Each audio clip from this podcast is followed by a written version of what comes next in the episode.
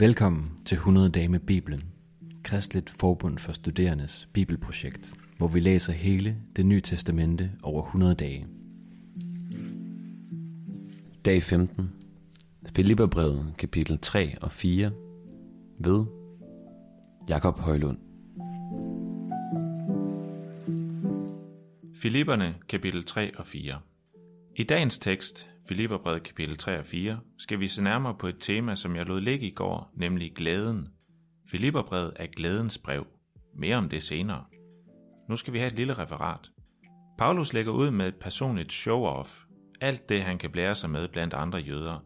Men han går så videre til, at hele blærerøvslisten er udulig over for Gud. Der gælder kun Jesus. Det Jesus har gjort for ham, fører sig videre til en ny bevægelse i Paulus' liv, hvor han strækker sig efter det fuldkommende, og han kalder menigheden til at følge hans eksempel, samtidig med, at han advarer mod personer, som leder væk fra Jesus. Så taler han til nogle konkrete personer i menigheden, og derefter vejleder han hele menigheden ud fra glæden i Jesus, om at leve ubekymret og gøre det gode. Og Gud vil give dem kraften til at klare de ting, som livet bringer, uanset om det er glædeligt eller krævende. Til sidst nævner han igen den pengegave, de har sendt til ham, og takker for det. Vi har som sagt fat i glædens brev. Ordet glæde optræder i hvert af brevets fire kapitler, ofte flere gange. Det er som om Paulus er beruset, men altså ikke alkohol. Derimod et andet middel, og det er Jesus selv og hans kærlighed, tilgivelse, kraft og nærvær. Han er fyldt af Jesus, og det er årsagen til hans glæde, som bobler over midt imens han sidder i fængsel, og der er personer, som frister mennesker i menigheden til at forlade Jesus, og alligevel glæder Paulus sig. Vi skal nu se på tre glædesaspekter i teksten. Det første starter ved den føromtalte blærerøvsliste. Paulus nævner en række ting i sit liv, som han efter jødiske normer og standarder kan være stolt af. Og det er virkelig en flot liste. Den ville svare til, at en ung kvinde på den kirkelige højrefløj i dag kommer fra et hjem, hvor de kører elbil og primært spiser vegetarmad. Ja ja, der er styr på sagerne. Og så har hun en kristen kæreste, og begge er selvfølgelig jomfru. Hun er leder i kirkens ungdomsarbejde og for KFS-gruppen på studiestedet. Hun har aldrig drukket sig fuld. Hun scorer topkarakter i alle fag, løbetræner tre gange ugentligt og bruger en måned hver sommer i en flygtningelejr i Grækenland for at vise Guds kærlighed. Der kan ikke sættes én negativ finger på hendes liv ud fra vores idealer. Men Paulus vil sige det samme til hende som til sig selv. Hvad du har af fortjeneste i dit liv, skal du regne for ingenting på grund af det, Jesus har gjort.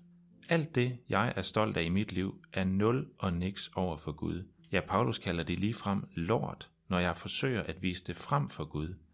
For Gud ser kun efter én ting, og det er, om jeg hører sammen med Jesus ved tro på ham. I troen på Jesus får jeg del i hans retfærdighed, det vil sige hans perfekthed, og det er det eneste Gud ser efter.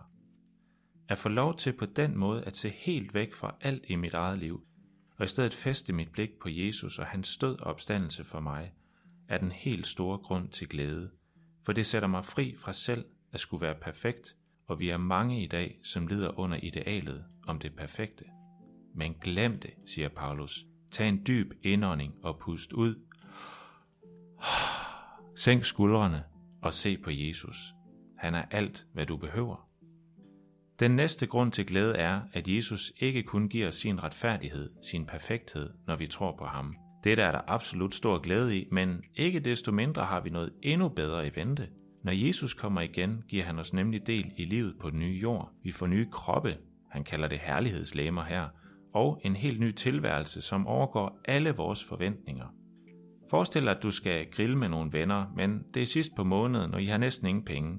I aftaler at købe nogle frosne kyllingelår i Bilka og en sixpack af de billigste pils i Aldi. Men faren til en af vennerne vil det anderledes. Han samler jer op, og I bliver sejlet ud på en ø, hvor han har skaffet japansk kobekød og den fineste franske rødvin. Derudover har han fået fat i flere af jeres kammerater, også fra efterskolen og mange andre, og der er live musik, og næste morgen venter det helt store brunchbord. Dette havde du aldrig forestillet dig. Det overgik alle forventninger. Og sådan, og bare endnu bedre, vil der også overgå alle forventninger, når Jesus kommer igen og gør alting nyt. Vi skal dog vente lidt endnu på denne forvandling, det er det helt nye, og ventetiden kan byde på lidt af hvert. Paulus nævner forskellige ting fra sit eget liv. Noget er krævende, noget er opmuntrende. Men uanset hvad, går Gud med Paulus gennem det hele og giver ham kraft til at klare det hele. Dette er den sidste grund til glæde, jeg vil nævne i dag, Og det er vigtigt, at vi forstår den rigtigt. Paulus siger ikke, at udfordringer og krævende forhold bliver lette, hvis vi søger Guds kraft. Nej, udfordringerne er stadig svære, men midt i det svære, for eksempel skuffende karakter eller brud med kæresten, vil Jesus minde os om, at han stadig er der.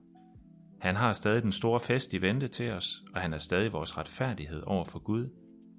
Når livet skuffer, eller måske er det mig selv, der skuffer, ja, så deler Jesus stadig sig selv, sin kærlighed og fællesskab med mig.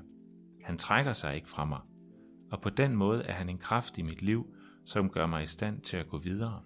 Jeg er endnu ikke i mål, og jeg ved ikke, hvad der venter rundt om det næste hjørne, men Jesus vandrer med mig og vil føre mig helt til målet. Derfor formår jeg alt i ham, der giver mig kraft. Og det er da meget glædeligt. Amen. Hvis du har lyst til at følge vores læseplan, eller har lyst til at støtte vores arbejde med at formidle Bibelen, så gå ind på kfs.dk-100-dage, eller følg linket i episodebeskrivelsen. Tak, fordi du lytter med.